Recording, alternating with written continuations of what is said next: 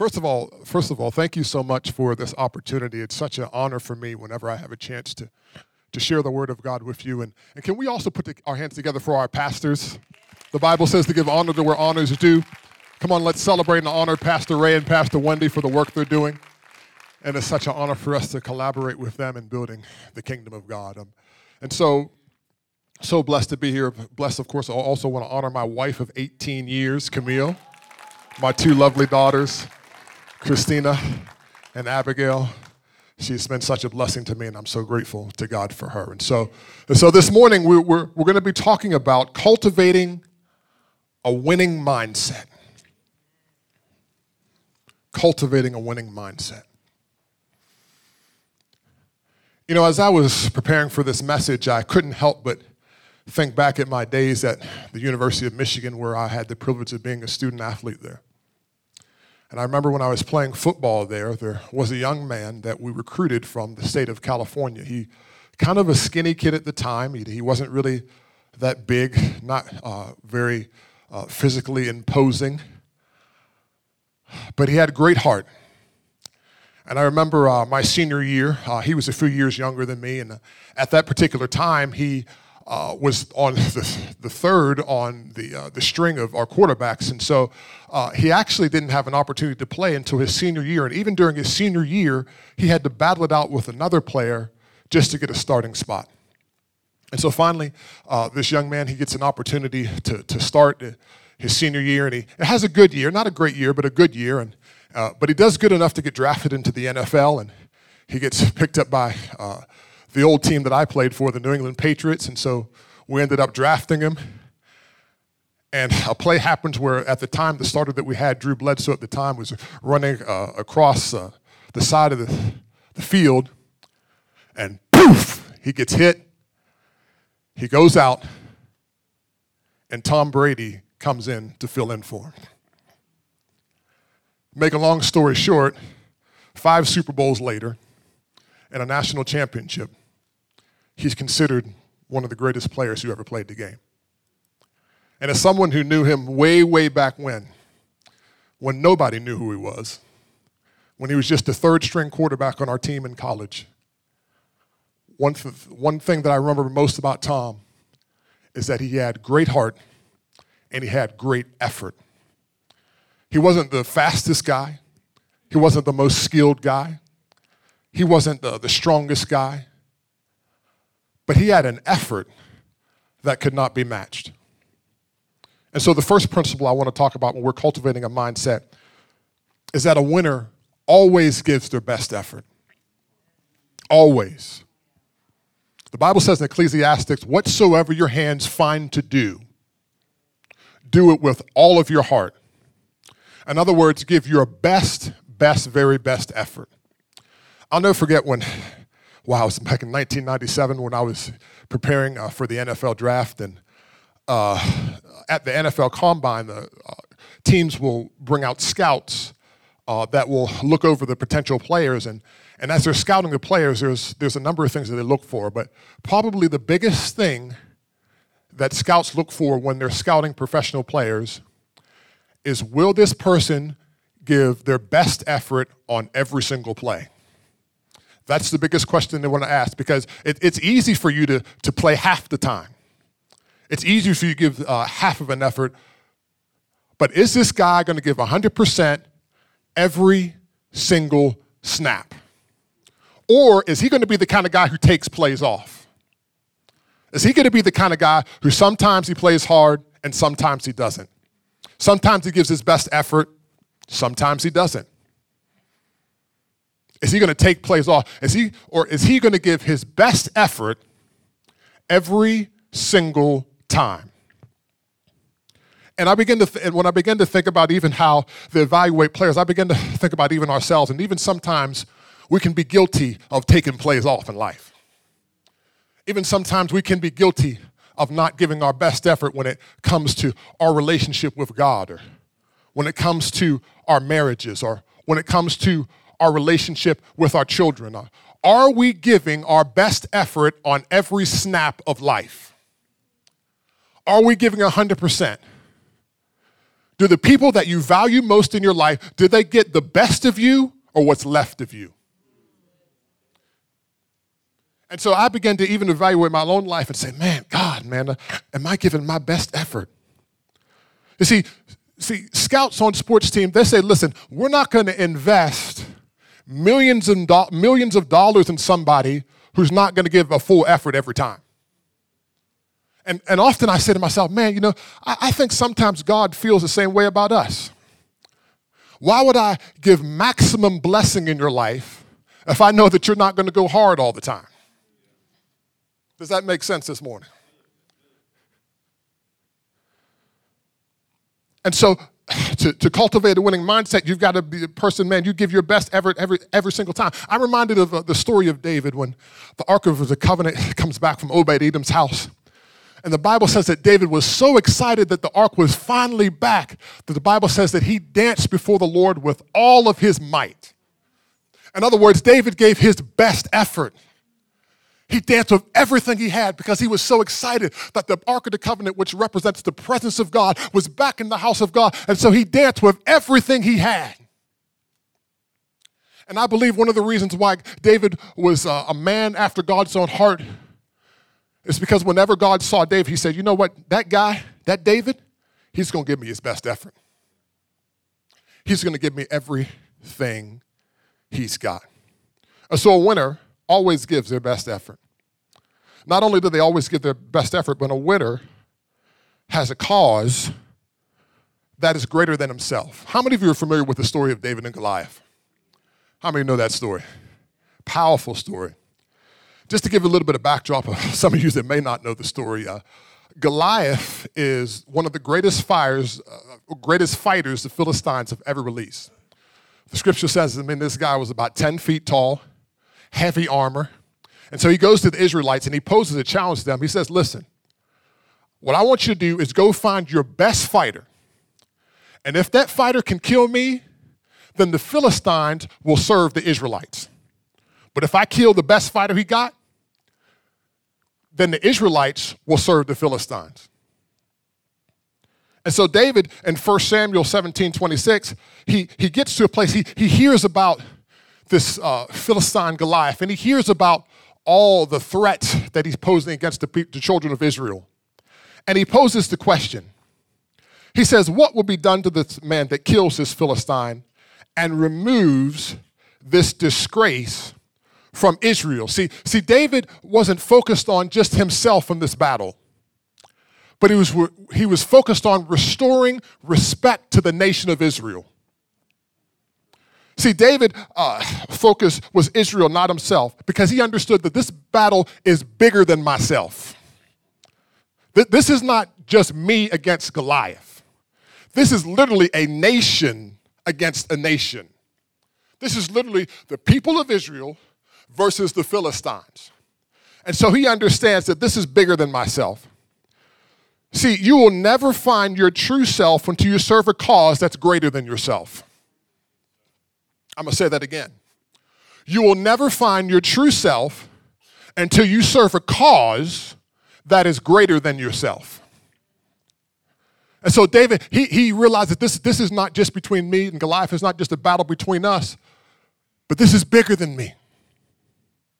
See, serving a cause that's greater than you exposes your greatness. Think about this. Nobody heard about David until a cause came up that was greater than him. David was just in the background, a shepherd in his daddy's house, just tending the sheep, protecting the sheep. But when a cause came that was greater than him, the greatness of David got exposed.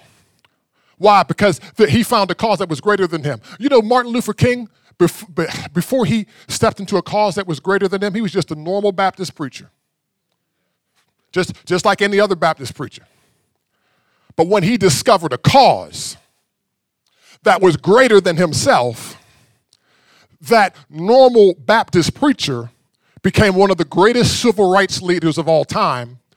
Why? Because he allowed himself to serve a cause that was greater than himself. And so David says, What's going to be done with this person that removes the disgrace from Israel? This cause is greater than me. And he asks the question and they pose the answer. They say, uh, He repeated unto them, saying unto them, This is what's going to happen to the person who kills Goliath. And so, David, he poses this question. He asks, Why? Uh, what's going to happen to the person? Because he has to, to see, listen, is this fight going to be worth it?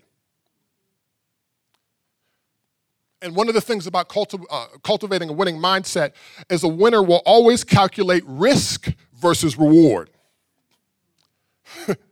How many know that not, not everything is worth the risk? Not everything. And so David has to calculate. I, I, began to think about my own life when I start thinking about this risk versus reward. I mean, I, now you understand that I played the game of professional football, and, and how many know prof- professional football is dangerous? you can get hurt, you can get paralyzed, you can get maimed, you can get uh, uh, all these injuries. Many guys that have not that are done playing now they're dealing with concussion syndromes and all kind of stuff because they took the risk to uh, play professional football. And I look back in my own life, I said, man, you know, looking back on it, was it worth it? And I think about, man, you know, football for me, I grew up in Pittsburgh. Pittsburgh's kind of like Texas, Pennsylvania. It's football crazy, man. Everyone loves, everyone loves football in Pennsylvania, just like they love it here in Texas. And for me, it was a lifelong dream. And so for me, uh, the risk of physical injury versus fulfilling a lifelong dream, that was worth the risk for me. And not just athletic. How many know there are many dangerous careers out there? If, how, many of you, how many of you uh, uh, have ever served in the military? how many of you know that's a dangerous job? There's great risk. You, you, could, you could go out and serve in the military and not come back, or come back with one leg or one arm but because they have made the decision when they signed up for the military that the honor of this country is worth the risk and fighting for our freedom is worth the risk, they determine in their minds that the risk is worth it. And so David has to make that determination. And he makes that determination. Because he says, listen, I, I could go against Goliath, and he could kill me, but, but see, if I don't try, it's going to affect the whole nation of Israel. See, see, David understands this is not about me. This is about the nation of Israel. And me winning this battle is more important than my personal safety. He recognizes that the risk is worth the reward. Point number four First Samuel chapter 17, verse 32, David said to Saul, Let no one lose heart of the account of this Philistine. Your servant will go out and fight him. Number four, a winner is willing to do what others won't do. We're talking about cultivating a winning mindset. A winner is willing to do what others won't do. Everybody was scared of Goliath. Nobody wanted to fight him. They didn't want, this, dude was 10 feet tall. He had, the Bible says that Goliath was a champion. You know what that means? He had never lost a battle. And so everyone was scared, but not David. See, winners will do what others don't do. Watch this because they see what others don't see.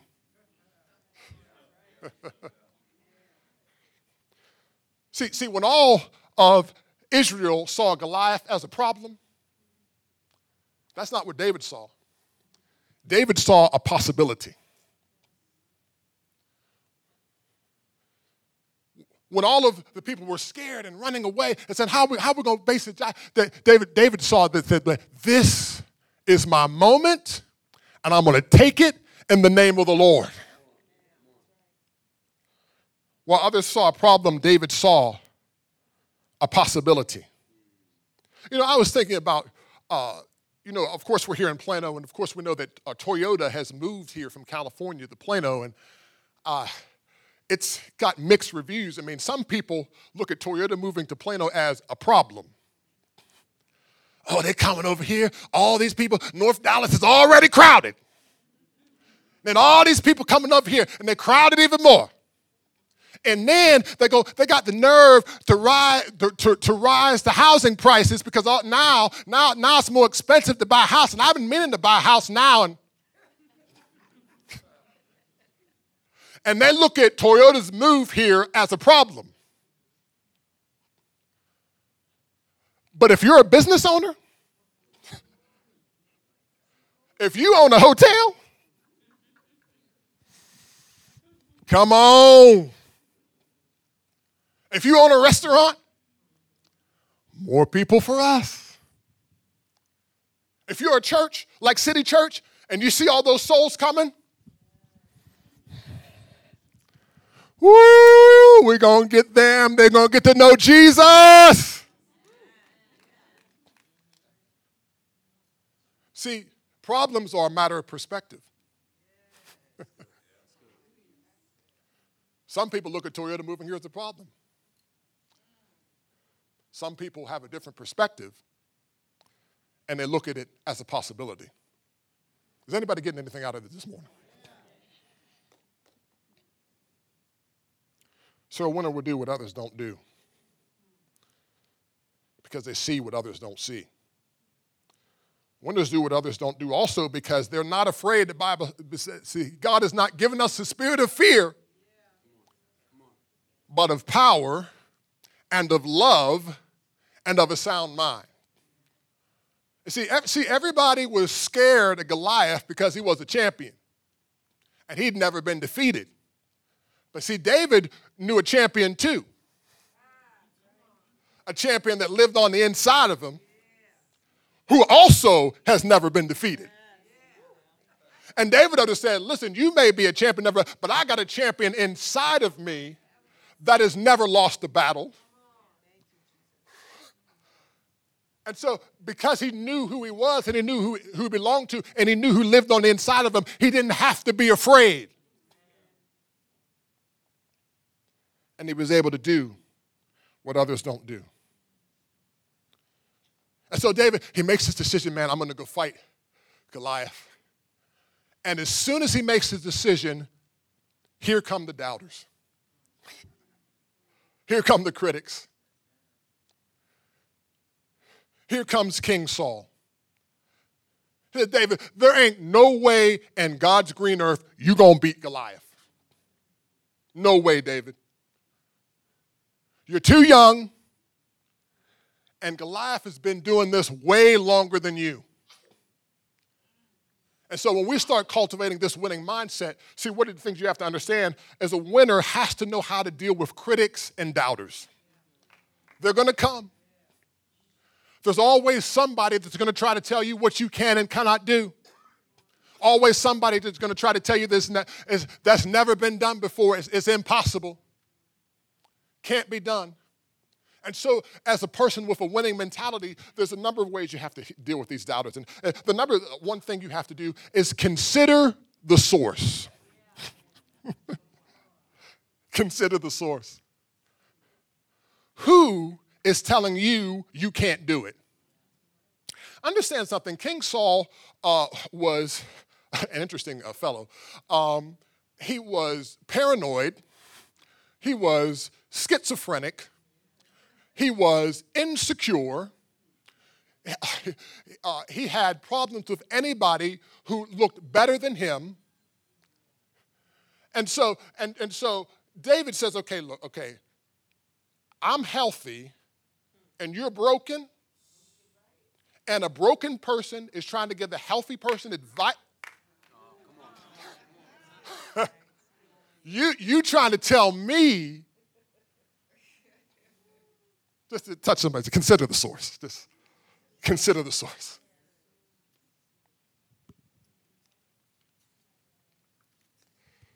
Number two, you, not only do you have to consider the source when you're dealing with critics, but you, you also have to focus on what you've got. Saul spent all his time trying to tell David what he didn't have. You're too young.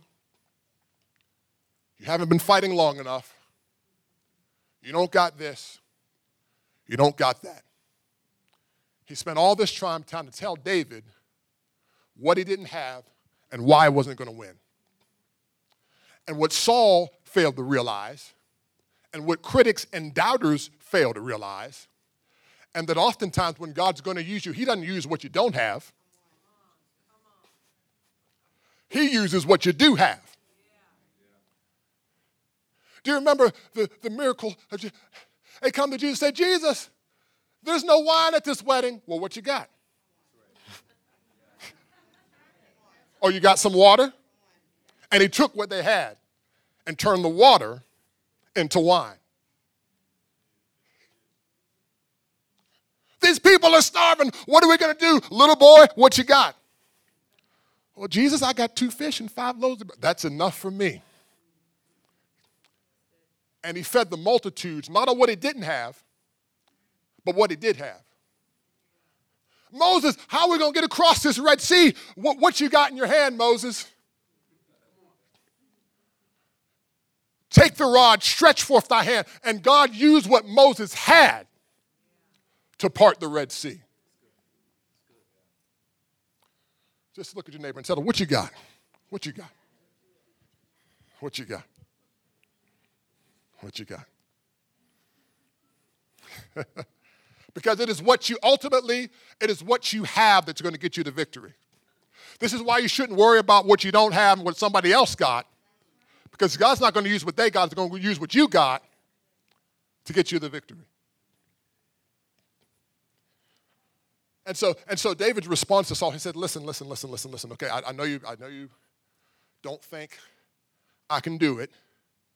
Because oftentimes the reason that people that criticize you and, and say you're not going to do it because they weren't able to do it.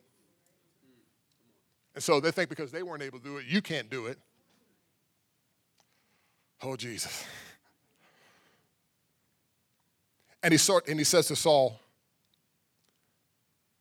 he begins to explain to Saul his history and his process. Which leads me to point number six. A winner knows the power of preparation. See, see, most people think that David killed Goliath when he hit him in the head with a rock from a slingshot. But that's not when he killed him.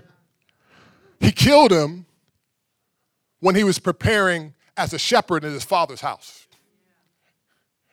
When the bear came and the lion came and tried to take the sheep, the Bible says that David ripped them apart. And little did David know that this fight he was having in private was going to prepare him for a public battle with Goliath. And so, and so when he beat Goliath, he, he beat him during preparation. Man, I remember I was watching this, uh, the Super Bowl, and man, the Patriots, man, they they down by 25. Atlanta is just whooping their behinds.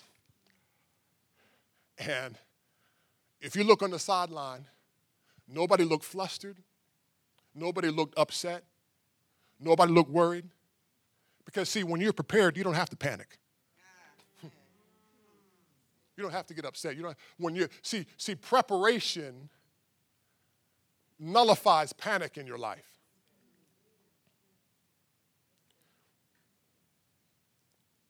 And so they, they come back and win the game because they were prepared. I mean, think about, I mean, think about Jesus. See, see, most people think that Jesus died on the cross, but that's not when he died. He physically died on the cross. But, but in his mind and in his heart and in his will, he, he died way before the cross. This is why Jesus said, Nobody takes my life. I do what? I lay it down. his life was laid down before he ever hit the cross. He was prepared. Preparation. Preparation. Jesus prepared 30 years for three years of ministry. Think about that. 30 years for three years of ministry. Most people, they got it the other, they want to do three years and do 30 years of ministry. He was prepared.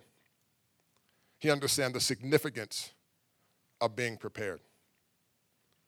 And so the scripture goes on, and, and so David has this dialogue with Saul, and he tells him about all his experience and the process that he's been through in order to get to this place with Saul and, and with Goliath. And so the Bible, Saul finally says, Okay, look, David, okay, fine, you're ready, let's go to battle. And the Bible says something interesting. The Bible says that Saul goes and gets his armor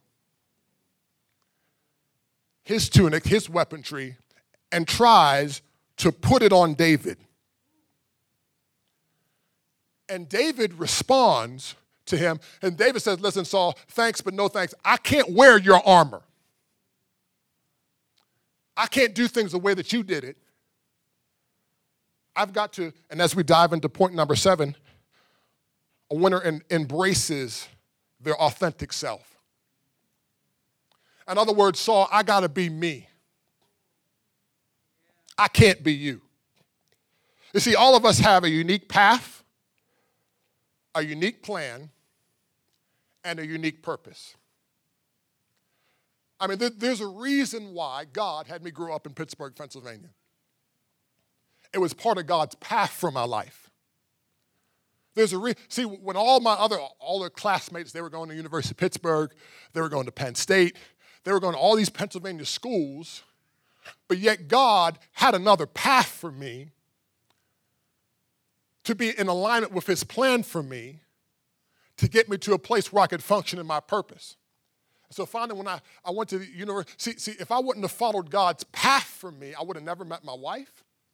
We would have never had our children. But because I stayed on the path that God had for me, the path led to God's plan for my life, and the plan of God leads to God's purpose in my life.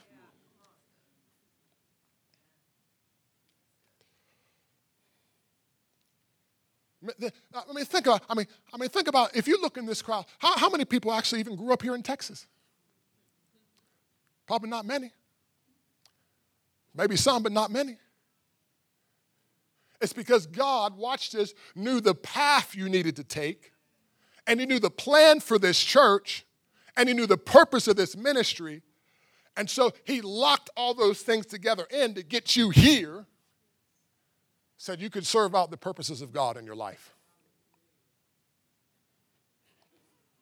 Embrace authentic self. And so Saul tries to put the armor on David. David said, This doesn't work for me. And, and, and here's the thing I believe that God would not allow Saul's armor to ever fit on David. See, the problem is, see, if God would have allowed Saul's armor to fit on David, then when David won the victory, Saul could have got the credit. but see, we serve a God who doesn't give credit to anybody else. He wants all the glory for himself. So it says, in order for in order for me to get the glory out of this victory for you against Goliath, what I got, I got to make sure that what his plan, his plan was to put his armor on you, but that, David, I have a better plan for you. And I have a unique plan for you that is tailored to the life that I created for you. And so he says, You know what, Saul, I can't take this armor. But here's what I can do I'm going to do what I know. I know how to get some rocks together. I know how to get a slingshot. And I just told you God doesn't use what you don't have, He uses what you have. so he takes the slingshot and he takes the rocks and he defeats Goliath by not being like Saul, but being himself. Do, do, do you realize that you are enough with God? You realize you don't have to be like somebody else to get results. This is why most people want to be like other people because you want their results. You don't realize the process they had to go through, but you want their results.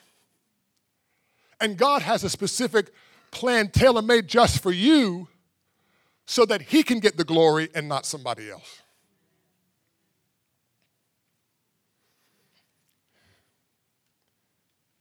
Embrace your authentic self. God created all men as equals, not sequels. And so David, he, he comes to this place. I'm getting down to my last point, point number eight, where he, he's, he's, he's defeated Goliath, tremendous victory. But how many of you know, if you study the life of David, how many know his, his life was not just full of victories? He also had some defeats. He also made some bad decisions. The Bible talks about how he, he, he sees Bathsheba bathing. He plots to, to kill her husband Uriah. He kills her, has her husband Uriah killed, gets Bathsheba uh, pregnant. The Bible, the Bible says that God sends the prophet Nathan to confront David. He confronts David. David repents, but he still has to suffer the consequences of his actions, and he loses their first son. And at that point, David has to make a decision. Point number eight a winner's falling place is never their ending place. This is where I fail, I know it. But this, this, this, this can't be my end. This, this cannot be where it all ends. And David makes the decision. I know I messed up, I know I blew it. But you know what? The first child didn't work out because of my disobedience and, and, and, and my evil plan to have Uriah killed. But here's what we're going to do, Bathsheba. We're going to try again. We're going to try again. The Bible says this in Ecclesiastes 11 and 3. He said, it says, if a tree falls to the south or it falls to the north, and the place where the tree falls, there it shall be. And that's the problem that most people have in life. They think that the place where they've fallen is where they're always going to be. But David says, No, th- this is not going to be my ending. And he tries again with Bathsheba. And the Bible says that they have another son by the name of Solomon. And how many know Solomon was the wisest man who ever worked, who ever walked on the face of the planet? Because David refused to allow his falling place to be his ending place. He refused to do it. And many of you, even now, you may be in, in situations where you've fallen, you've done things that are not pleasing to God, or things have happened in your life. I got a word for you. Your falling place is not your ending place. Just like David rose up and tried again, you can rise up yourself and try again. And so, as we cultivate this winning mentality, a quick review a winner always gives their best effort. A winner has a cause that is greater than himself. A winner will calculate risk versus reward. A winner is willing to do what others won't do. A winner knows how to handle critics and doubters. A winner knows the power of preparation. A winner embraces their authentic self. And a winner's falling place is not their ending place. Let's stand for the word of God. Did you get anything out of this word?